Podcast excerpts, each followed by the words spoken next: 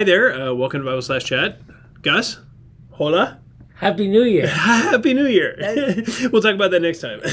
How are you? Good. I'm doing really well. Good, good, good. Good to see you. Good to see you. You seem more sedate. Did you have a good holiday? I did have a good holiday. Okay, good, good. I'm glad. I'm glad. I'm glad to hear that. You're not very talkative. Is that because we're going to address a topic that requires you uh, to deal with? I'm just kidding. All right, so we're going to talk about something that Gus is in charge of at our church, and the question that I want to ask you is, uh, why? Like the like the theological underpinnings for why? What am I in charge of the church? No, no, no. why have we put you in charge of anything? No. Yeah, That was because. God uses sinners to do amazing things. Anyway, Even a broken clock is right twice a day, right? actually true. Yes. Uh, so okay, so why do we have in our church a Spanish fellowship? yeah. What's the purpose of that? Uh, could it divide the church? Does it divide the church? How are we thinking through those things? Let's talk about that. I mean, we can talk about this for a long time, but we Yeah. won't. yeah. We won't. Yeah, Because we're going to make this short. we're It's a Bible it- slash chat, not a Bible slash discussion. Exactly, exactly. So why do we have a Spanish fellowship? So we have a Spanish fellowship. Yeah. We started it in October, I think it was, Yeah. or September, and uh, there's about 12, 12 of us that meet uh, on every other Tuesday Okay. in our home, and and we're going through a book called Trusting God. Oh yeah, yeah. Jerry Bridges, Jerry Bridges, a great book on the sovereignty of God and suffering, Mm. And but obviously in Spanish. In Spanish, and pretty much the whole the the whole um, time we talk in Spanish. Yeah. We share prayer requests, Yeah, um, very much like like a book study you yeah, would do, right? Yeah, normal book study. Yeah, so why do that and not do it in English? Why Right. not do trusting God yeah, totally. and have people now? One of the great things about our group is that everybody speaks English also, so they're already integrated into the church. gotcha. Uh, but why do we have a Bible study? And I think a lot of it has to do with when you speak two languages, um, you would favor one over the other to Totally. speak of matters of the heart. Yeah, Uh, that's called a heart language, Yeah. right? You grew up speaking English, yeah, you were speaking Hindi when you were in India. But your heart language was English. English. It was a lot easier to speak English to express what's to, ex- inside of you. to express matters of the heart, Yeah. right? From I love my kids to I love the Lord, and Yeah. you knew all the verses in in in English. And I think the same is true in uh, in Spanish. Mm. A lot of these people that come um, speak Spanish. yeah, Uh, that's their first language, and some of them they speak English really, really well, sure. and they want to be a part of a Spanish uh, study Yeah, uh, to talk about matters of the heart, to talk about issues like the sovereignty of God and Mm-hmm. suffering, and and that's what we've been doing. Yeah. And it's been really interesting because I think that some of these people, um, I can think of a couple of them, uh, they come alive when they are talking in Spanish. totally. Of course. Um, why? Well, because I think that's their heart language. Yeah. That's how uh, they grew up speaking Spanish. They learned the Bible Yeah. in Spanish, and now there are when they when they meet, they talk in Spanish, and they're Yeah. able to uh, talk about things of the heart. I remember uh, not long ago talking to someone. and They were they were talking about how it was hard for them to share uh, verses that they knew in Spanish Yeah. in English Yeah. because they it kind of required more time for them to even translate to look Like at process it. it. Yeah, where Yeah. some of these verses they learned when they were little. Totally. They're You very just know them by heart. yeah, and you know they know them by heart.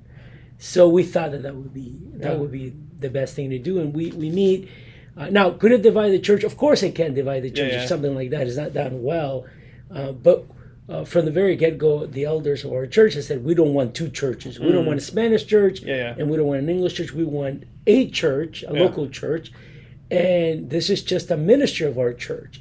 Uh, like it would be the youth ministry. The youth ministry doesn't divide the church. No. Uh, neither does the Spanish ministry. So Yeah. we meet, uh, we talk in Spanish. Everything is done in Spanish, Mm. um, and we would have people that uh, are not Spanish speakers. They come Yeah. uh, to our our fellowship as Yeah. well, and they're there. Sometimes they get translated. Sometimes they don't. That's awkward. Sometimes they don't. you stick out like a sore thumb. Uh, but it's but it's actually a blessing to see that. And why do we do this? I think in the hopes of in the in the future as the church starts growing, for Spanish speakers to come Yeah. and to feel comfortable in a, Totally. in a Bible study setting. And And have a place where they can share their hearts. exactly, Uh, yeah, not as a separate church, but as a place where they're- it's easier for them to communicate the issues Ex- that are exactly. And I think Yeah. that they can still be part of. They're still part of the church. They're Yeah. still part of the same fellowship. Yeah, But there is an area of the church, if you want to call it that way, where they can actually share their hearts yeah, uh, in their own language uh, without fearing. You know, how do I say this? yeah. How, how Am I this going to right? sound? Yeah, Am I quoting this verse the right way? totally. Um, and It's funny. I was talking to one of the guys who's in the group, uh, and he was telling me. He said, "I haven't known." He's been at the church for ten years, uh, but his first language was Spanish.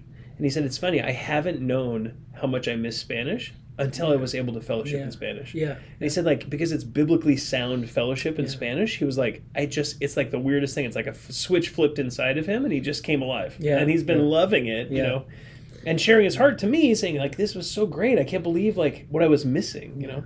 So, Oh, and it's been great. And We really, we even had a Christmas party, and uh, we had some great times talking about God's sovereignty and suffering. mm, Uh, one of the things we've been doing is every week uh, we start off sharing a testimony, mm. uh, how the Lord has saved us, and it's been great to hear some of these stories oh, yeah. on how God has saved people.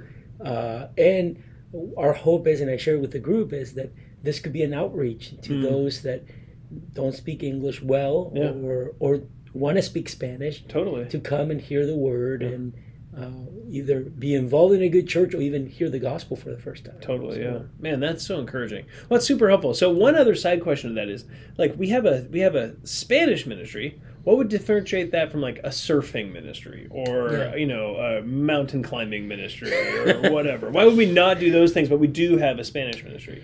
Well, because I think I mean you're you're with mountain climbing or surfing, you're dealing with with a hobby. Yeah, like an affinity. An I like the, I like the ocean. Yeah, yeah, affinity group if you want Yeah. to call it that. Uh, but in this case, you're dealing with a language group Mm, of people that are studying the Word of God in a Yeah. language that is most likely their first language Yeah. or their heart language. totally. and we're able to do a Bible study uh, Yeah. that way. Yeah. Um, th- I, as we said before, there's nothing wrong with having a surfing ministry, Necessarily. Yeah. uh, right?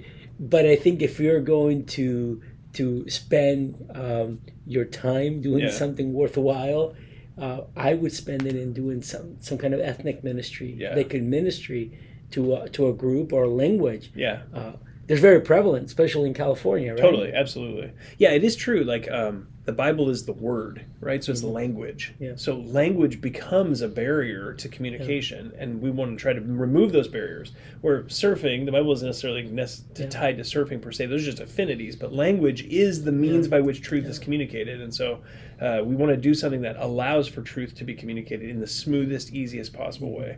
Yeah. Uh, so yeah, that's super encouraging, man. Thank you. Yeah. We're super excited. Uh, Yeah. Say something in Spanish for our listening audience. Hola. No, adios. Very good. Well, hope that was helpful for you. If you have any questions, you can always uh, reach out to us at info at faithbibleoc.org. Thanks so much.